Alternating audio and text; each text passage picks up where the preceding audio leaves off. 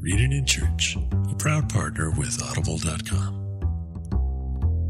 Previously on Reading in Church and Other Distractions. Uh, like us on Facebook, follow us on Twitter. Speaking of Mike, there's a Ask us a question, question? a question for you uh, from Twitter. So Okay. This is How do uh, we know this isn't a bot? it. A theology bot. it is. It's a theology. It's an bot. Orthodox, Rus- It- it Russian is. Orthodox. Russian Orthodox Bot. theology bot that is that is tweeting at us. Um, and uh, this is from Adam. Do we have any Um, kind of are you a robot sort of test? we don't. We don't have an Are You a Robot? Because frankly, if a robot asks this kind of question, then I, for one, welcome our robot Okay. overlords. Welcome to Reading in Church and Other Distractions with Rob and Mike. Welcome back to the podcast. I am Robert Wallace. I am Michael McKeever. Yes, he is. And uh, this is, and I forgot to check, but I believe it is the sixth Sunday of Easter. It Sixth is Sunday of Easter. of year B. So these are the readings for May the 6th, 2018. Boy, I can't believe them. Readings Wow. already for May. Wow. Um, well, I don't know what's more disturbing that we're only a week ahead or this readings are for the Sunday after graduation, which tells us this semester really is about over. Yep. So we have uh, four readings. The uh, continued Old Testament reading from Acts uh, 10, Acts 10, 44 to 48. Mm. Leave Uh, wanting more. Psalm 98, uh, which is a very happy psalm. Um, but as our liturgical colleague reminded us last night, it's Easter, so we have to be happy. Um, and then Oh, okay. First John 5, 1 to 6, Mm. and John 15, 9 to 17. Wonder if there'll be any overlap there The vine. again. So, so I hope that you will like us on Facebook and follow us on Twitter. Um, go to Zazzle and buy some merchandise. Nice stuff. and, um, You can get the badges pretty cheap. I'm going to order myself a badge. badges. We don't need those stinking badges. We don't need them, but we have them. Apparently, we got them. So, uh, anything we should talk about? Anything going on? Any semester's almost over. We've only got uh, this. this Am I on sabbatical when the semester ends, or it's That's after, the way I after the it. faculty workshop? That's the way. No, wait. When is? You're, you half time all year? yeah. Yeah. Then, it, then Yeah. it's after the workshop. Okay. Yeah. Technically, I Hmm. believe we fulfill our contracts Okay. at the workshop. Yeah. So. Um, So if you notice even lower energy on my part, see, I would think it would just energize you. I Maybe. I, Yeah, I I stayed on at sabbatical and yeah, kept my energy up. Yeah. or just So- just one of us will be podcast. Someone half sabbatical.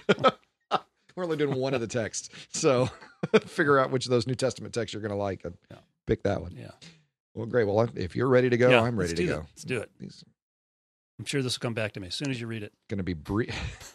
going to be going to be brief, I think, this week. All right, Acts chapter 10, verse 44. While Peter was still speaking, the Holy Spirit fell upon all who heard the word. How rude! The circumcised believers who had come with Peter were astounded that the gift of the Holy Spirit had been poured out even on the Gentiles. For they heard them speaking in tongues and extolling God. Then Peter said, Can anyone withhold water for baptizing these people who've received the Holy Spirit just as we have? So he ordered them to be baptized in the name of Jesus Christ. Then they invited him to stay for several days. All right, That's it. yeah, that's a lot of. I'm trying to think about how interesting these verses are out of context. Just Yeah. completely out of context. Let's get deep into this. Let's dive deep into the Greek on can anyone withhold water? This is a continuation of Oh. stop, stop withholding water or a continue. Wow. I think that's the, crux here. Yikes. Actually, this is a story uh, about a man named Peter, as you'll recall. I've, I've heard of him. I was like, I'm still, I'm waiting for it to come Yeah, back waiting for it to come back. Yeah. I do think it's interesting that whenever the Spirit falls, uh, people speak in tongues. That happened to Samaritans too. Yeah. And it happened in Acts 2. Yeah. And here It happens at, uh, it doesn't happen. Let's see. When people get the Spirit in Acts, I don't believe they always speak in tongues, but when they're crossing a new cultural boundary, they do. Ah. I need to check that out. No, that sounds right because that would be Acts 2. That would be the Samaritans. I think I heard that on a podcast recently then, and it wasn't. last it, week It wasn't.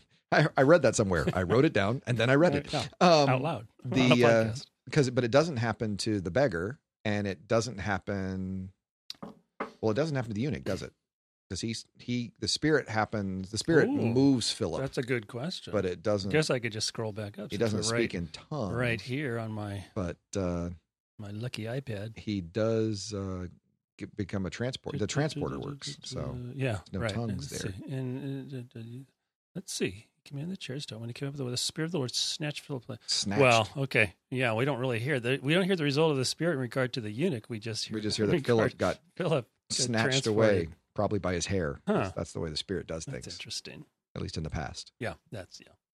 So, but anyway, crossing cultural boundaries, boundaries, Yeah, speaking it's, in it's tongues. definitely that's interesting. emphasized as every time that happens, uh, you see a manifestation of the Spirit, which reminds you of Pentecost, Right, in where in which Peter said the God will pour out the Spirit, His Spirit on all flesh. flesh, Right. although he evidently didn't know what he's saying. He didn't, fully understand get the it, full you know? implications of that. and uh, so he's he's seeing this happen, and he's thinking to himself, um. Wow, back there in Pentecost, when I said we hold these truths to be self-evident, all men are created equal. I guess I didn't really know what I was saying. You know, I even talked about slaves, Yeah. the spirit falling on slaves. You know, but uh, evidently I need to figure that part out.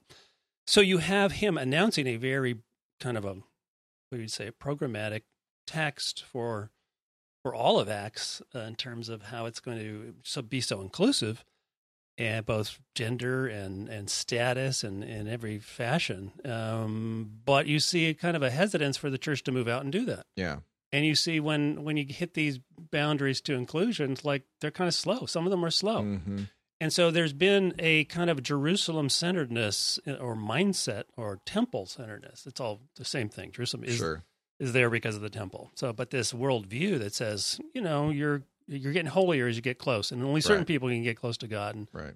and uh, that has been uh, turned inside out with the commission to uh, be His witnesses in Jerusalem, Judea, Samaria, the uttermost, uttermost parts of the earth, and um, you see something happening in Jerusalem. You see the the crisis of the widows, and one of the things that happens is that the Hellenized widows, the Jewish widows who are from a outside from a diaspora background but Mhm. have Hellenistic cultural, you know, upbringing, are getting less food Yeah. than the Jewish culturally uh, raised in Israel widows. hmm And so there's something wrong with the community. Right. And uh, Peter says something ironic. He says, "Far be it for me to to uh, stop ministering the word to wait on tables." Right. It's like, wait a minute. Wait. That wait a minute. that there, didn't, didn't? Jesus always talk about that in that you know in that in that gospel that we're a part of attached to this this second volume? Yeah, Luke. I mean, you never hear more about Jesus' ministry than at table. Right. And even at the Last Supper, he says, "I'm I'm among you like one who serves." Mhm. And so it's like that's a very troubling thing for Peter For to Peter say. to say, yeah. And so they appoint seven Hellenistic Jews uh, as deacons to oversee it.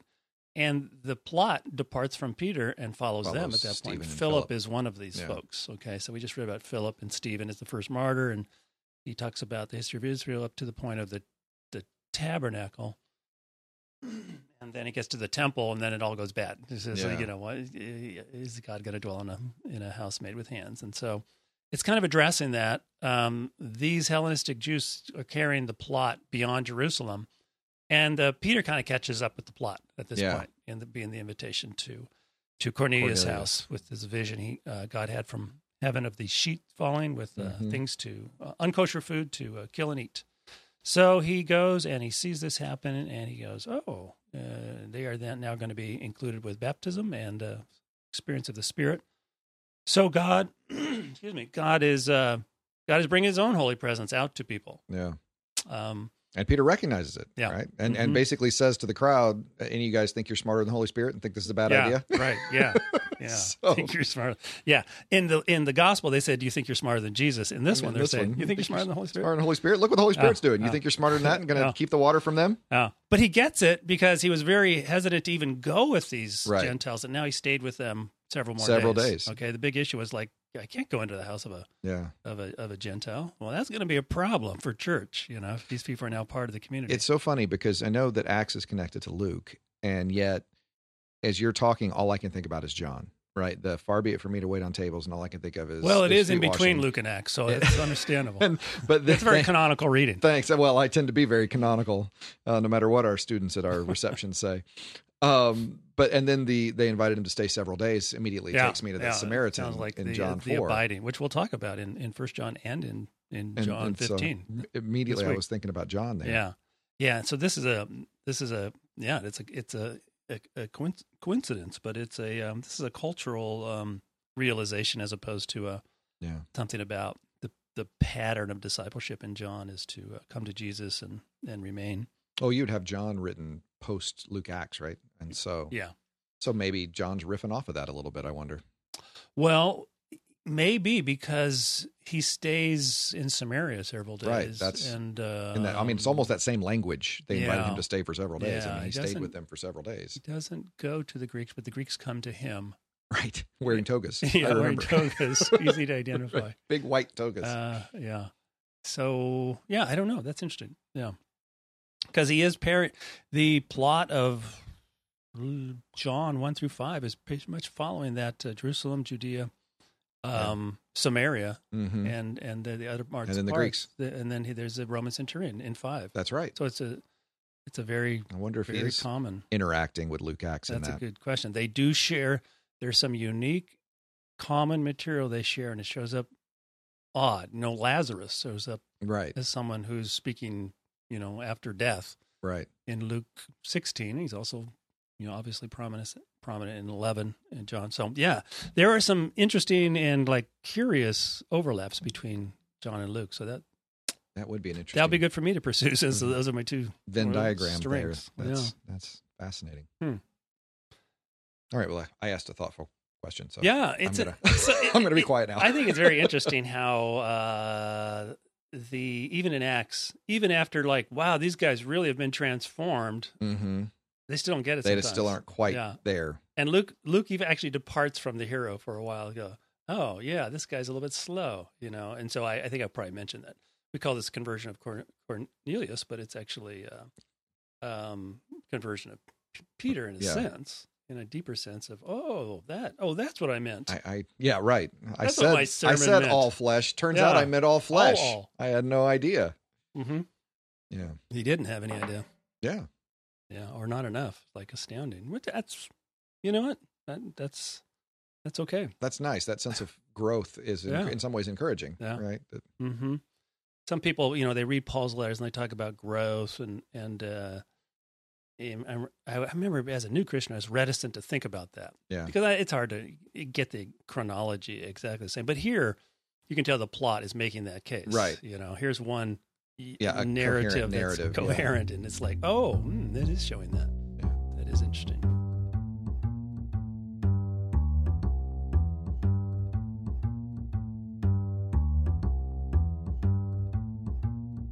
Cool. Bueno. You ready to do Psalm? Yeah. All that's right. what I'm gonna. That's what bueno means. Bueno means you're ready to. Do Spanish, It is. right? It sounded Spanish, but I wasn't. That's also say when I pick up the phone.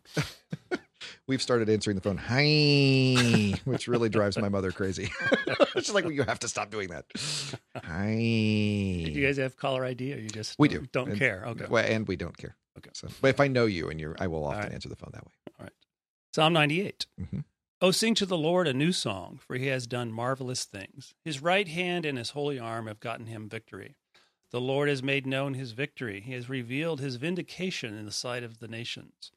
He has remembered his steadfast love and faithfulness to the house of Israel. All the ends of the earth have seen the victory of our God. Make a joyful noise to the Lord, all the earth. Break forth into joyous song and sing praises. If that's how your church does it If, if, if you know, unto yourself. Sing praises to the Lord with the lyre, with the lyre and the sound of melody. L Y R E. Yeah. Mhm. Oh. Yeah. We're an open fellowship. I'm not making judgments. With trumpets and the sound of the horn, make a joyful noise before the King, the Lord. Let the sea roar Yahweh. Yes. and all that fills it, the world and those who live in it. Let the floods clap their hands. Let the hills sing together for joy at the presence of the Lord, for he is coming to judge the earth. He will judge the world with righteousness and the peoples with equity. Okay. All right. Appreciate the uh, clarification Nice of Yahweh clarifying. there. That was That's nice. the nuance. yeah. That. Thank you. Thank you. Mhm. Uh, happy Psalm. Yeah. Uh, this one Mhm. very similar to 96. Um, breaks down into three really nice stanzas. Um, you know how they always have those, uh, and, and you read a commentary and you'll say, well, this psalm is several stanzas. The second one's not quite the form you'd want, so many texts are amended to make it uh, Yeah, fit. And you know, they, you know, this doesn't. This particular strophe doesn't have enough syllables. Many so jigsaw puzzles are incorrectly cut, Right, exactly. and you have to file things down to finish them. exactly. Um, this is one nobody messes with. It is Okay. perfectly Oh. put. To, it's right into type. It is. It's just exactly your standard song here. I mean, it follows everything. You've All got right. your, you know, bridge coming after your chorus second time through, and I mean, it's just every everything you need. Uh, It's a little on the point. Let David, you want to go with this? Yeah. It's really it's a little conventional. It's a little conventional. I like it, but uh, no, it's a, it is an untitled psalm, so not a Davidic psalm. It's Okay. part of Book Four. Book Four has uh, mostly untitled psalms. Most of them are um, anonymous. Um, I I uh, read Book Four psalms in the context of return from exile and uh, trying to find some meaning. So it is um, very much emphasizing this is one of the Yahweh Malach psalms, the Yahweh rules, Yahweh has become king psalms.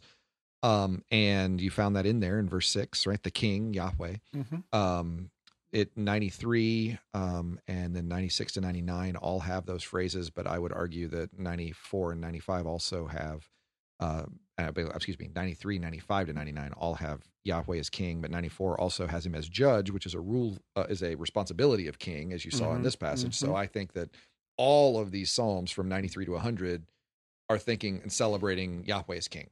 I mean, Okay. that's that is important. Mm. Um, this one has before the king Yahweh in verse six. Uh, the others have Yahweh reigns or Yahweh rules. Um, uh, Sigmund Mowinckel translated it Yahweh has become king. I think I've shared this before, and a lot of people criticized him for that because they thought, well, when is Yahweh not king? Why are you, you know, that, that seems an Hmm, odd way to phrase okay. it. And his response was always, well, Christ the Lord is risen today. Alleluia.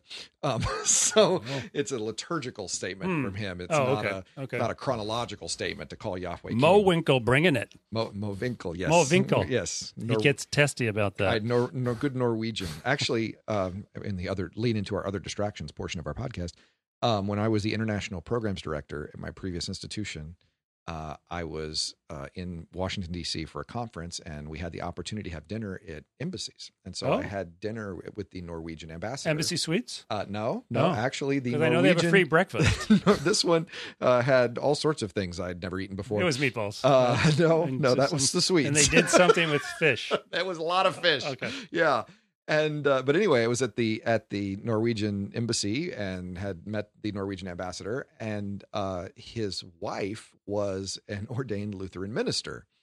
Well, when he found out that my wife was also an ordained minister, Oh. then then the Oh. ambassador felt this connection to me and led me over to a place in the embassy where his wife kept um, a uh, Norwegian Bible that had been owned by Sigmund Mowinckel, which Oh. of course then I got to say as a Psalm scholar, wow. I mean, I got to talk about him and his contributions to my discipline. So it was this really wonderful bonding moment over Sigmund Mowinckel. Had he written in the margins? He had, he had, I, he had, it was at the beginning. I think he'd written his name at the beginning. Okay. And so I didn't get to hold it or anything. It was under glass. Oh, but, that's cool. but it was kind of a cool thing to Oh. see this. Here's Huh. this guy who is uh, so formative in in my discipline, but and to see his Bible and to run into it in the Norwegian ambassadors. I mean, I just that was a weird moment, but but it was a great thing. the, But the coolest guy I met in, in Israel was a, a Norwegian diplomat. I think I told you about. He was Yeah. hilarious. And I think his son goes to school where my son goes to oh school, wow, okay.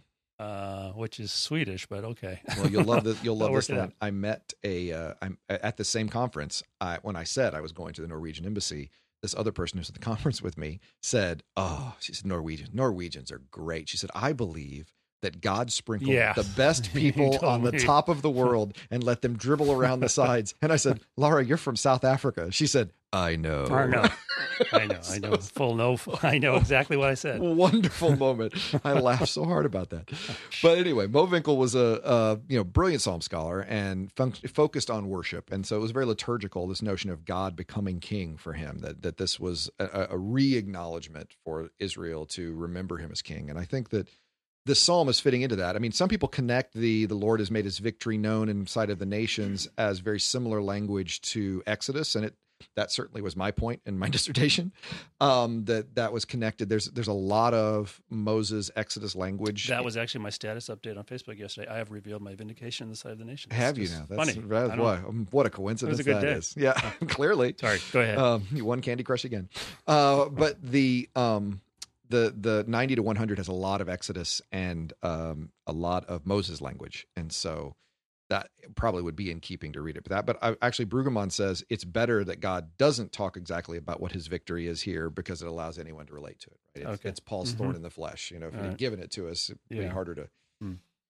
abstract but uh you start the the chorus the music starts bring up the symphony in verse 5 um Mhm. the lyre the melody the trumpets the horn hmm uh, and then once you get the instruments going, uh, let creation fill in, right? Ah, The sea, the world, the floods, I the see.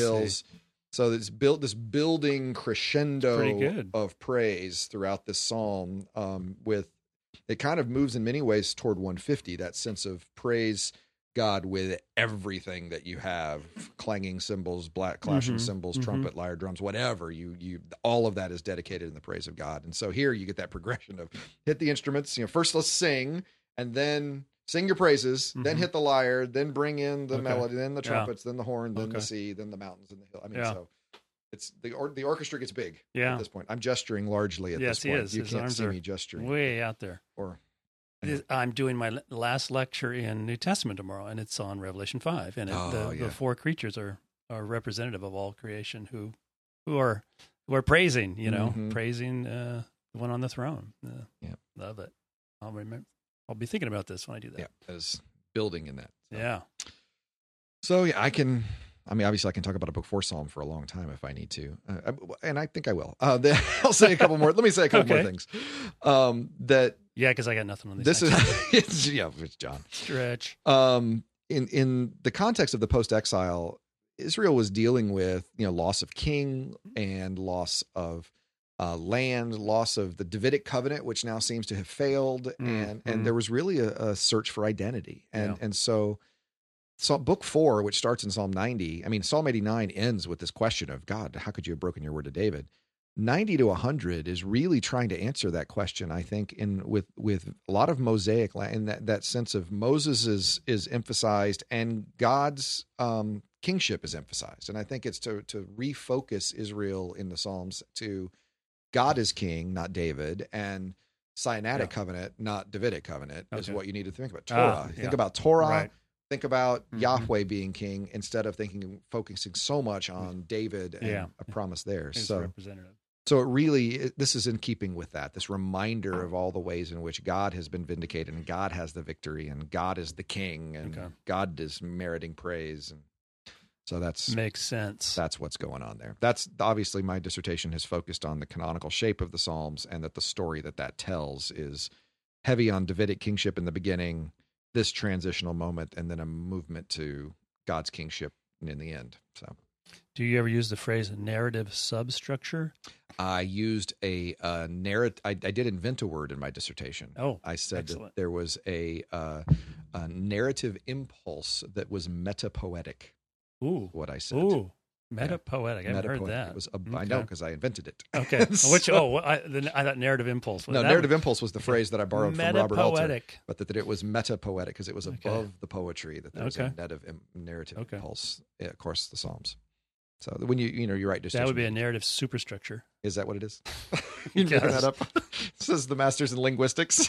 Well, they said who, who is it writes about? Uh, oh, who is it writes about the narr the narrative substructure of Paul's letters? Oh, narrative Ah. substructure. why don't we just deal with the genre that we can see? no, no, no, no. We'll make it the genre we want it to be, and then evaluate it for its failures. Can other in people that see your imaginary genre? yes, exactly. Uh, I'm sure this podcast gets all sorts of hits for when we make fun of academics in our own discipline. So, yeah.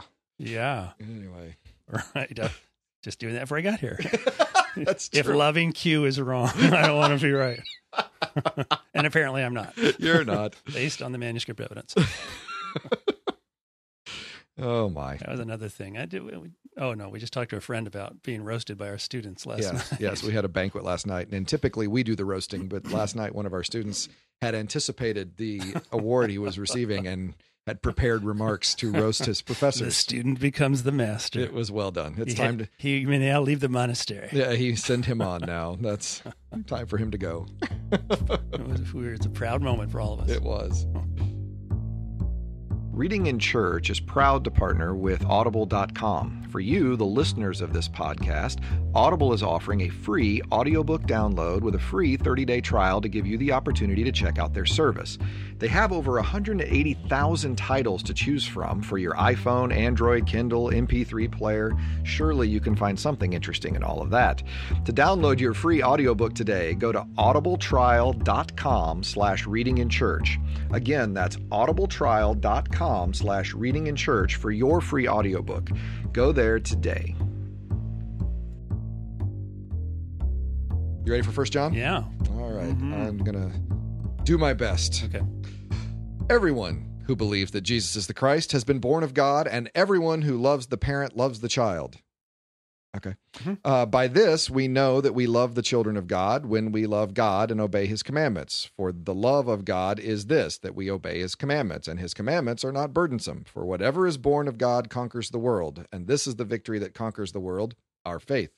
Who is it that conquers the world but the one who believes that Jesus is the Son of God? Also, my Facebook status, but okay.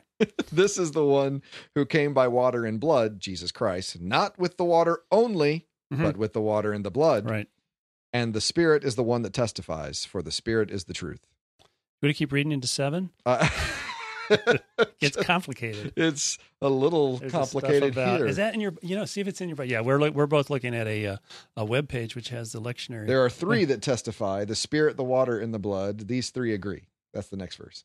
Uh, it doesn't keep going. If we receive human testimony, the testimony of Yeah. God is greater, All for this is the testimony of God the- that he There's a testified to footnote. his Son. the King James it has another one like there, and there are three in heaven. oh, that's right. That's Right. that's the King. Yeah, the extra manuscript. Yes, yes, yes, yes. Yeah. Um, there What are three that testify in heaven the Father, the Word, and the Holy Spirit, and these three are one. And there are three that testify on earth. And then it picks up with Yeah. Spirit, water, and blood. Yeah. So that was a Those- later and those aren't. Yeah. a, a later addition by very scribes. very much later, like thirteenth century. Wow, that is So, a late addition. Yeah, I did probably. Uh, Did Erasmus make the copy? Erasmus. You know the story about this? It's No, called the, the. Johannine comma. No one is going to want to know this. So you can fast forward ahead at this point.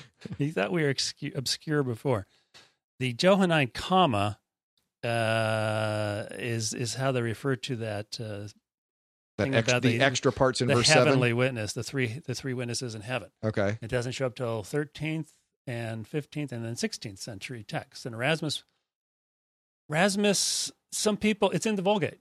Right. And Wait, it's in uh, the Vulgate? yeah, That's a fourth century text. yeah. Well, that that's the weird thing about it. But it's It- not. but It's, it's in, a, it's in probably- late copies of the Vulgate. probably Vulgate. included a marginal interpretation, uh, a trinita- of a Ah. Trinitarian debate, copied it into the margin of a text, and it got into the Vulgate. Oh, and then people think- just kept I think going. this is a story.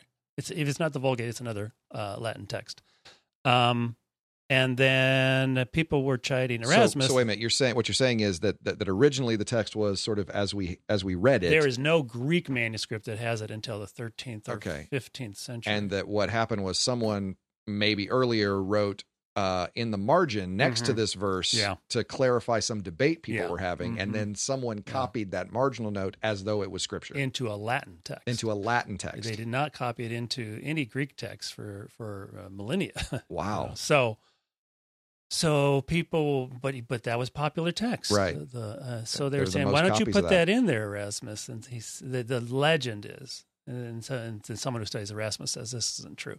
That he, he they made a wager. He says, if you can bring me a text that has that in it, a Greek text, Yeah. I will put it in.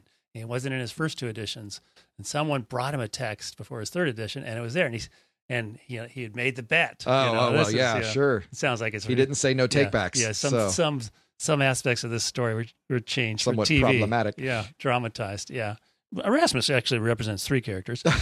so so they say he put it in, but then he began to question. us like that was that that that seems kind of hinky, and then he had didn't have it in his subsequent um, Wow. edition. So yeah, so there's something there. Really dug deep on something that's not in our text or even in your Bible, probably.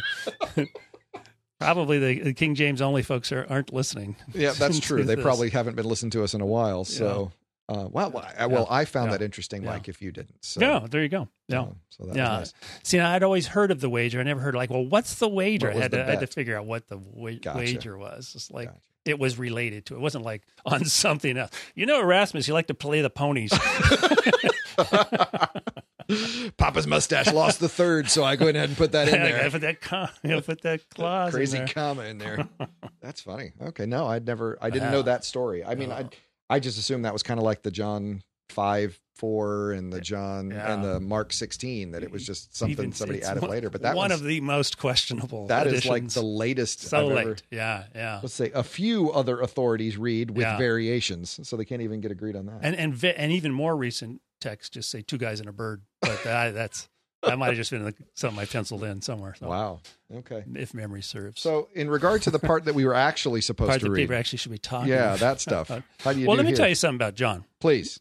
Let me tell you, uh, give a little insight on him. It's all about love. Okay. It's all All right. love. Spoiler alert. Yeah. And life Okay. and abiding Okay. and abiding.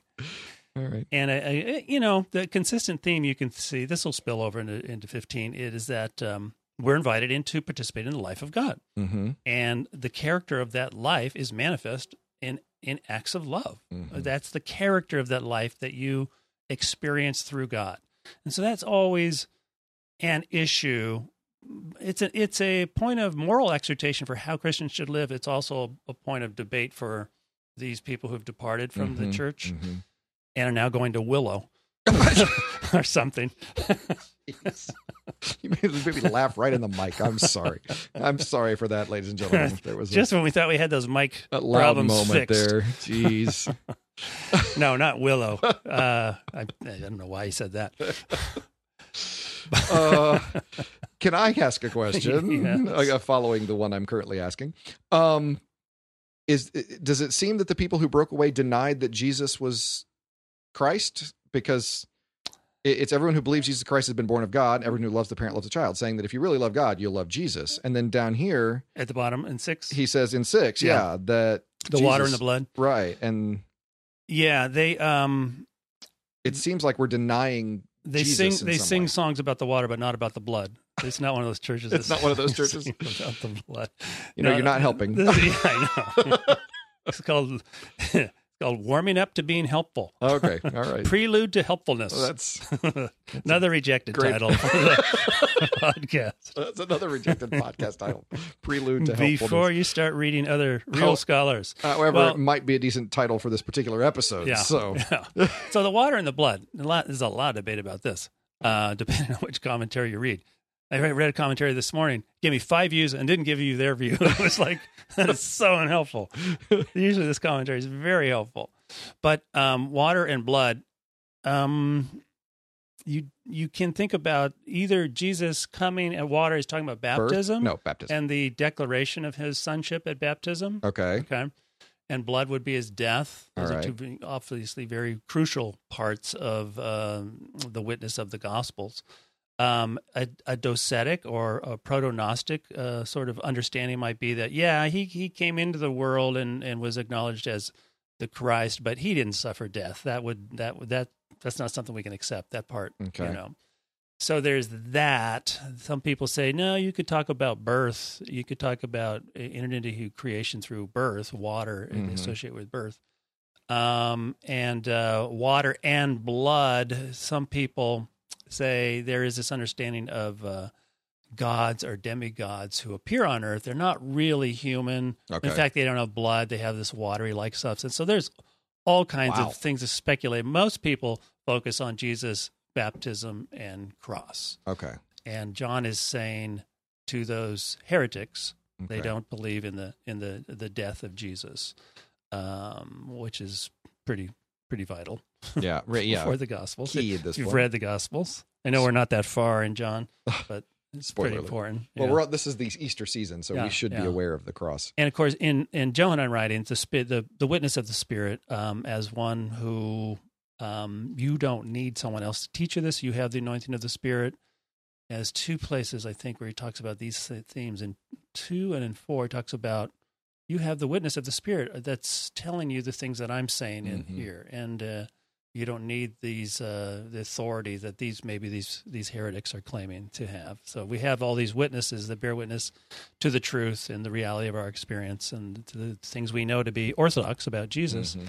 uh, and they are denying those. So they deny it in their confession, they deny it in their actions toward Mhm. others. So, yeah, Okay. and so yeah, and then you get a, a little since you have like a Trinitarian, if you have three. It kind of is a place where people, in the midst of Trinitarian debates, gravitate toward to maybe make a case or reflect a case, and that got into the Latin text early, and but not into the Greek text. So, yeah, Okay. on on this, see the first five minutes of digression on, Okay. on this text. If you're really interested. yeah Yeah. yeah but it is about uh it just sure, certainly does cycle through those themes of uh, uh, experience in the life of god. Mm-hmm. and this is what we'll talk about in 15 also. Um that life is characteristic of god. We experience life in god. Okay. and and that we live that out. We show that we are, are living that life and abiding by how we live with god's character and that character is love. Um, the language of conquering sounds odd. I mean really. Mhm. uh, i i was pointing out the uh, the conquering uh, the the victory in the psalm In the because psalm, it yeah. reminded me of this but this is probably uh, shifting into um, more overtly kind of a an eschatological or realized eschatology that in Okay. John everything's now. So it's it's it's kind of apocalyptic language, conquering. Uh, Mm. in fact, that's the key word in Revelation for that Jesus gives to each of the churches. If you overcome or conquer, Conquering. like I overcame and conquered and sat on my Father's throne, then you have this experience of eternal life. So that's a, that's kind of characteristic of apocalyptic writing, and um, you do have this sense of realized eschatology that we experience life and love and and and, and everything now and judgment if we reject the the light. Um, but here you get into um, kind of overt sort of themes from apocalypse that is overcoming and conquering uh, in some sort of conflict. Which tend, typically have a, are, are later eschatology as opposed to, I mean, apocalyptic is not a, ever realized eschatology. Yeah. Is it? And so, Yeah. so we're combining notions of a realized eschatology that, that's about here as opposed to hereafter, but we're using language of apocalyptic, which is usually about hereafter. I mean, it's about after, it's about later. It well, Jewish Jewish apocalyptic is not, as far as I know, not realized eschatology. No, that's what I'm The, saying. the Christian appropriation of of apocalyptic is often realized. oh, okay. so I'm gonna I'm gonna read John five tomorrow, and it's gonna conclude- Revelation 5. Oh yeah, yeah, Revelation five. That could have been bad tomorrow. Would have made no sense at the end of the semester. Why are we here? I don't know. Why are we talking about the gen- the centurion? Just thought it'd be a good ending. It felt like a Cliff, strong it's ending. a real I might be wrong, but yeah, sometimes you are. Yeah, We're going to read uh, Revelation, Revelation 5, 5. which concludes with um, all creation and all of humanity Mm-hmm. and all everything praising God and the one on the throne, Mm-hmm. which is, I think, where we're headed. But it's it's uh, you see that in John 5 before you get into anything else. Revelation 5. Uh, Revelation 5. Yeah, John in my head. So, Revelation, So I ask my students, when is John 5? When is John 5? when is John 5? Yeah. And, And they the go, answer is- "What? That's a weird question." I go, "Is- uh, "It might be the wrong question, or it, it's meant to bring presuppositions to the surface, like we're reading this chronologically. This happened, then this happened. This is like, Mhm. well, seems like we've reached the end, Mhm. okay, and maybe we're going to reach the end again, and then we're going to reach the end. We're going to take a little, you know, kind of unpacking it, or tell it. Some people tell, talk about it as a telescopic kind of So- expanding the So, understanding. for you, even apocalyptic, which I normally talk of as later eschatology and Revelation, is realized eschatology in some ways, in that it's happening. Yeah, there's a there's a realized dimension to the eschatology in In in Revelation. in Revelation. There yeah. is, huh? Yeah. Okay. So it's not as though the the Messiah, the Christ, Jesus is going to come back and achieve a victory. hmm That's already happened on The the, victory cross. has happened. Yeah. Yeah, yeah. The what's Oh, yeah. going to establish God's kingdom in this world is when followers of the Lamb follow in His footsteps, footsteps of that victory. That's the distinctive thing about the Christian apocalypse. There's a lot of uh, apocalyptic is it's not as much. It's not as this is a somewhat of an artificial um, contrast, but I artificial, but I artificially compare it to prophetic, which is more about what's going on in the community. What are Right. the, what's God's perspective on the community? Mm. How does the community need to respond? Apocalyptic um, is more here's what's messed up about the world, Mhm. and here's what God's going to do about the world. Hang on, Mhm. okay? Christian appropriation is, yeah. Uh, here's what's wrong with the community. It starts with seven churches, and then welcome to our study of Book of Revelation. By the way, getting a little bit ahead of myself. God's word to the seven churches, but then um, a very traditional sounding apocalyptic vision. The main vision begins at four to the end. Um, it is a um, what's disclosed over time is that Mhm. oh, it's Jesus has achieved this victory. It's actually his followers who are going to implement that. Okay. Okay, by by By following leaning into that into the footsteps, you know, living that out, Mhm. that victory that's already been realized. Because there's there, you know, and it talks about them as martyrs, talks about Christians as Mhm. martyrs, and there's been martyrs before, sure. but it's something about participating in the victory that Jesus has already achieved Mm. in a non-violent way, Wow. in a very violent genre. Yeah. So you're taking an incredibly violent genre to yeah, accomplish the same yeah, nonviolent yeah. message. It can be a very violent, militaristic, nationalistic genre that is then taken and becomes uh, non-violent. Uh, uh, that's they don't win this victory with the implements of war. They right. they win the victory by following the footsteps of the Lamb, i.e., becoming martyrs, not Mhm. not uh, and not exercising violence on others. And uh, and it's not nationalistic. It's everyone is you know Mhm. encompassed in God's victory. And Every uh, tribe and everything. yeah, so there's a um, the transformation of, of that genre is there's a there's this realized element to it. I Okay. think. Yeah. That, that's I've never thought of that having that realized element Yeah. to it before. Yeah. And that's all that's kind of permeates Johannine writing. So that's one of the areas where although you question whether the Revelation is written by John the Apostle or just John the Elder, someone they knew from the from the neighborhood. Well, only about a fourth of the guys were named John, yeah, so it's, it's, true. It's a it down. very common name. Yeah. Like a Mary in Mexico or something. Right. But or um, Mary in ancient Palestine. Yeah, yeah. Well, that's true. Absolutely, yeah. Works the same yeah. way. Or Jude, not not Iscariot. know? yeah, right. So yeah, of every twelve people, you're going to get two Judes. So, yeah. Right. So, um, it has this element that we've we've we're experiencing life now. We're Mhm. experiencing life which is which generates resurrection. You know, it's, it's skipping resurrection, but it's talking about resurrection Mhm. life, eternal life. It's a, we entering into that experience of God's life, which raises people from the dead, and that's now. And there will be this future manifestation of it, but there is this uh, profound realization now. So, but but that becomes much more overt here that we really are dealing with uh, Mhm. eschatological and, and That notion of conquering the world. Yeah, the conquering element. Well, that and and it was probably obvious to some that that Psalm 98 we read was often seen as very eschatological as well. Yeah. You know, all the nations coming and Yeah. hills singing. Yeah, God is king. Yeah, really? Where? Yeah. Where? yeah, exactly. Help me out here. Yeah, already happened, and it Mhm. will. Yeah. so, yeah. Yeah. When when is when is Psalm 98? yeah, right. You know? That's a good question. Yeah.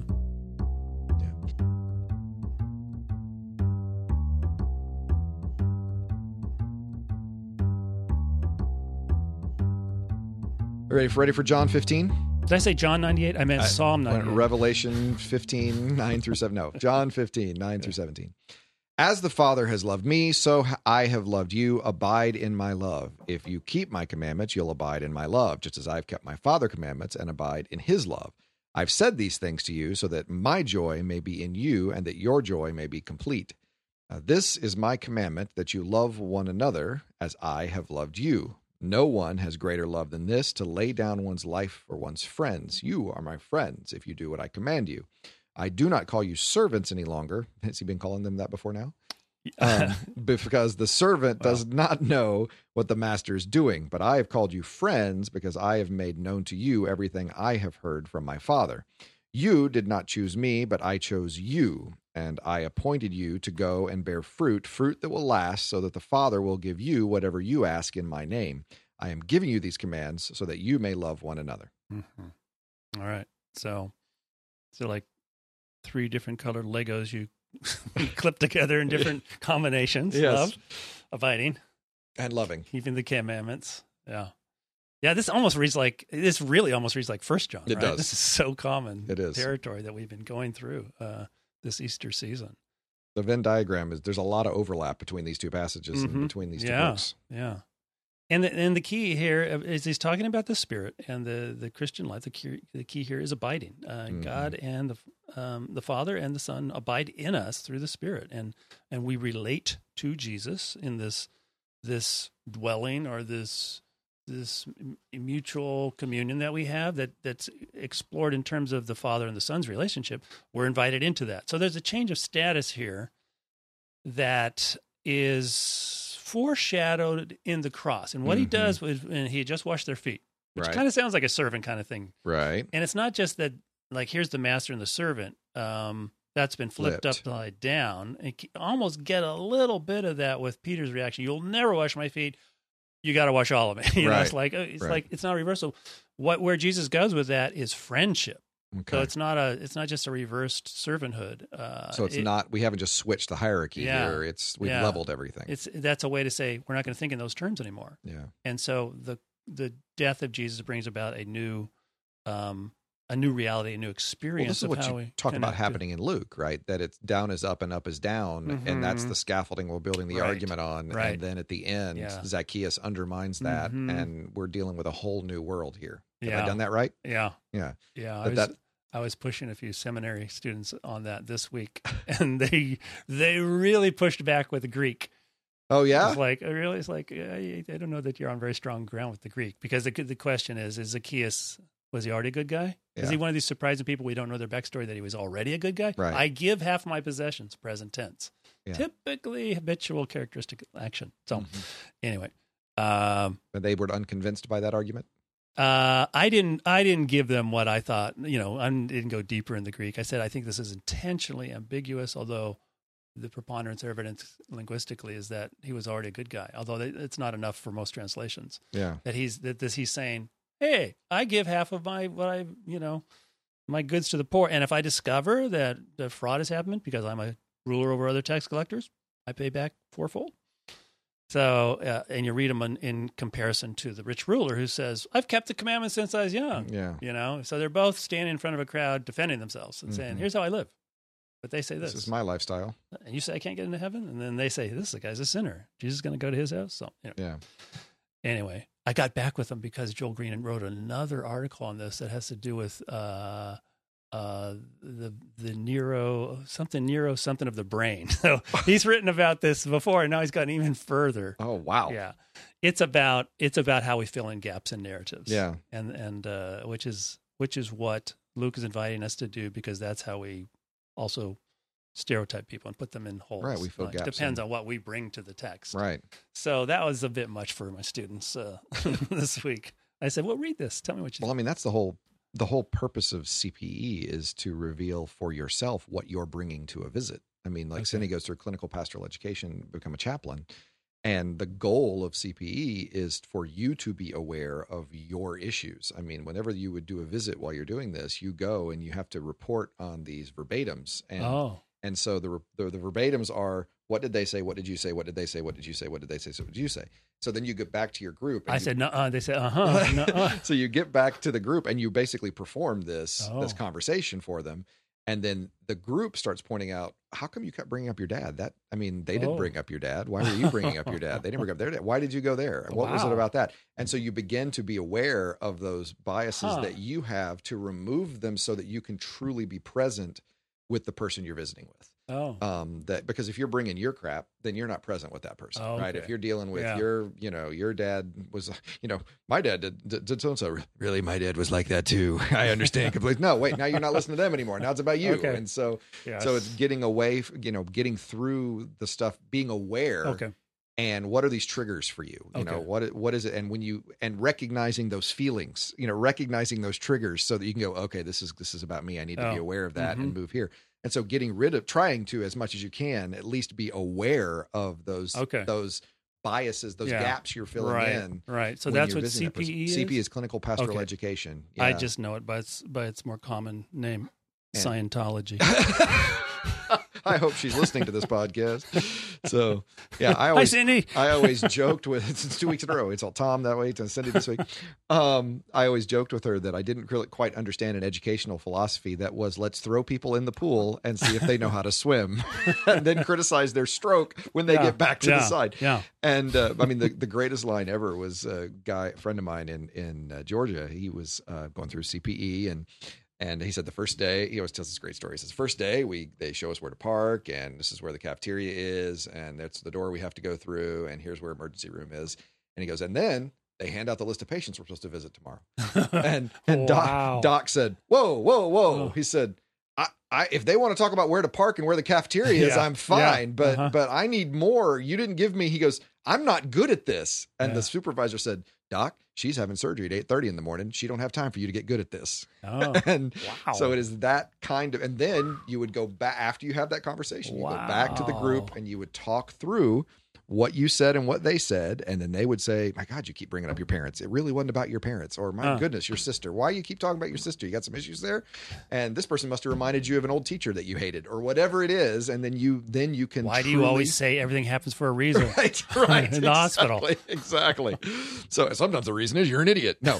Um, it's a, but it is a, a way to truly be present with people Huh. because we do bring those, like you're talking about, filling in Hmm. those gaps with people based on Yeah. our experience and our Oh, repertoire that we have. L. Ron Hubbard was a wise. wise Yeah, you know, you're only thinking that because I made the L. Ron Hubbard joke last night. That's that's the reason he's in your head. he is. I can't remember what the joke was. I can't either. He is I- in my head. Dianetics. He's Anyway. always in your head.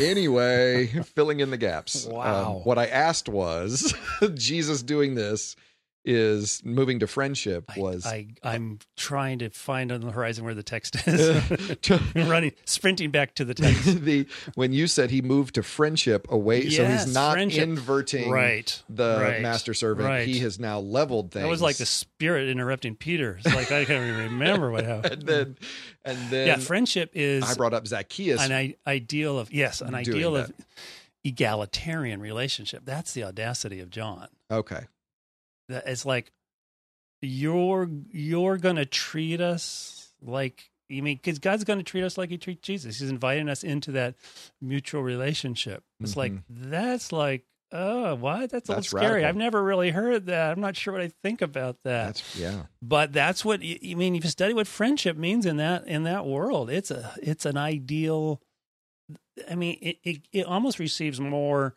terms of uh I, idealistic um exposition than love does mm-hmm. about in terms of having everything in common being Mhm. equal. And he's going to say you know laying down basically it's a way to talk about this uh, mutual e- egalitarian love. Not that we're god but we're we're gifted with that yeah relationship. we're called to be that. That's like I never hear anyone talk about that. Yeah. Except except the uh except the uh the nun who taught at the Jesuit school where I had my doctoral seminar on oh John. yeah, Yeah, well I remember you talking about her yes She is probably the most uh, impactful teacher I ever had, and it's because she's she's serious serious uh, Christian, and uh, she had a PhD in spirituality and a PhD in biblical in New Testament.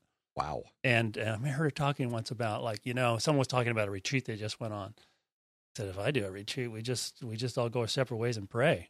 You know, we pray for five hours, then we come back and eat, and we might talk to each other. It's like whoa, she is serious. wow Yeah. So when she talked, it had this gravitas. It's like wow, this is Yeah. something. It's amazing class. Yeah, I wrote her the I wrote her a few months back.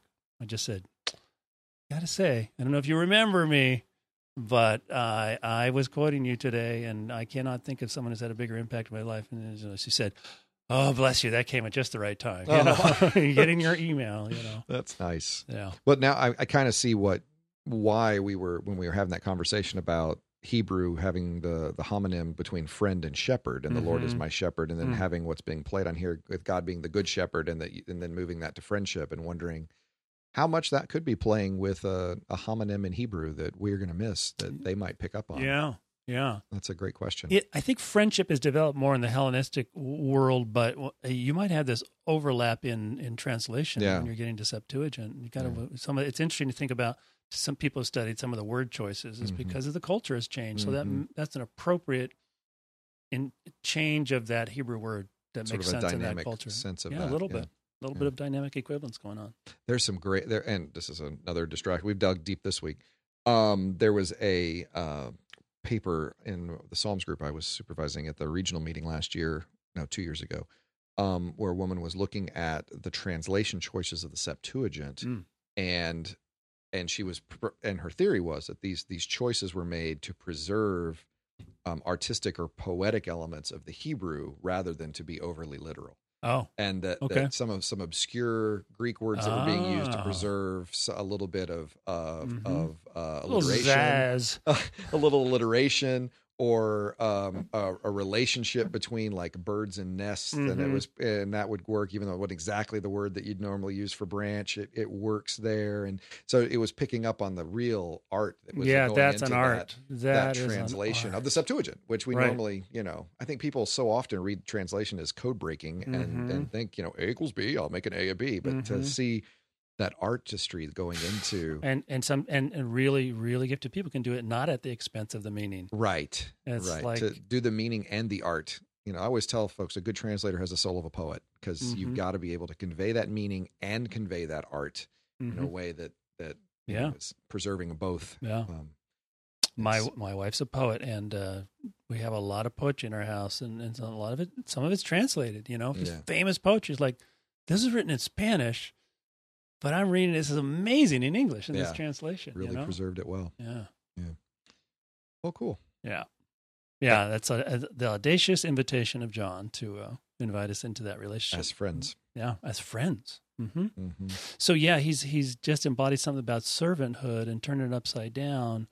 He's using symbols. Uh, he's using a symbol to talk about the cross, hmm whereas we use whereas the other gospels use bread and wine. Here's another symbol we're going to Yeah. use. He doesn't talk about the meal; talks about this symbol. If you really want to understand what's going to happen the, the next day, Right. then I'm going to give you a symbol to understand it. And so he talk. So it's a it's a kind of a reversal of of servanthood, but his unpacking of it is like it's not really. It's a not really a reversal. It's a new status, and and so I'm inviting you into this uh, status of friendship. And uh, when he's uh, in the garden, when he uh, talks to Mary, the uh, the uh, I don't know, not the first witness, but the zero witness of Yeah, Jesus' resurrection. proto-witness. Yeah, proto-witness. He The er witness, Oh, as the Greek, as the Germans would say. I'm going to uh, my father and your father. Right. He never said that before, Okay. and, and he talks things. Things he talked to them differently about Mhm. this new relationship they had. So, Mm. yeah, interesting stuff. Revelation five. It's, it's all Well, there. and that that's or John. and and that sense of of you know I'm reversing, uh, flipping master servant, and then saying no, I'm not flipping master servant. I'm showing you friendship in such a way that it's self emptying. That it's it's a it's a a friendship that serves and lays down. Mhm. And Yes. it's a it's a Mhm. friendship that Yeah. that that's what we're talking about. It's Right. an egalitarian Mhm. relationship Yeah. where Mhm. it's it's so equal you're putting other people ahead of you. Yeah. that's how equal right. you Yes. are. yeah. And people understand that. No greater love than this Yeah. to lay down one's life for one's friends. Yeah. Yeah. That's nice. So you think about your children. You know, you think about the one thing like, no, you wouldn't hesitate to jump Right. in front of that bus. It's not because you're serving them. It's, Right. It's a love thing. Right. So, um, like we are saying, you know, you figure out that love thing, and then we can move on. Then we'll I'm just move gonna on. Keep talking about. I'm going to keep love saying thing. love one another, and Yeah. as soon as you figure it out, Yeah. we'll move on to something else. Mhm. Yeah. That's great. Yeah. Well, that's the you love one another as I've loved you, and in the next chapter we find out exactly what that means, right? I mean, Mhm. The next day. Yeah. Yeah. Yeah. All right. Well, thanks so much for listening this Great. week. Hope that you have had a, a good week, and uh, we will we'll keep on going through Easter. I think a couple more weeks, yeah. Yeah. And uh, so I think so. make sure and like us on Facebook, follow us on Twitter, buy some merch on Zazzle, and uh, that's all I say. Yeah. Yeah. Maybe Michael can Buy that stuff. Yeah, I'll make some. If you got a request, I can I can slap that logo on anything on Zazzle Looking forward to that. in a meaningful Christian sort of fashion. Yeah, right. The way Jesus would. Yeah. Yeah. In a friend friendship kind of way. Uh-huh. So Yeah. Yeah. Yeah. We'll give you our friendship discount. 10%, maybe 50%. oh wow. Well have a great week. Have a great week. Blessings. Be victorious. we can say that, right? Yeah, I think so.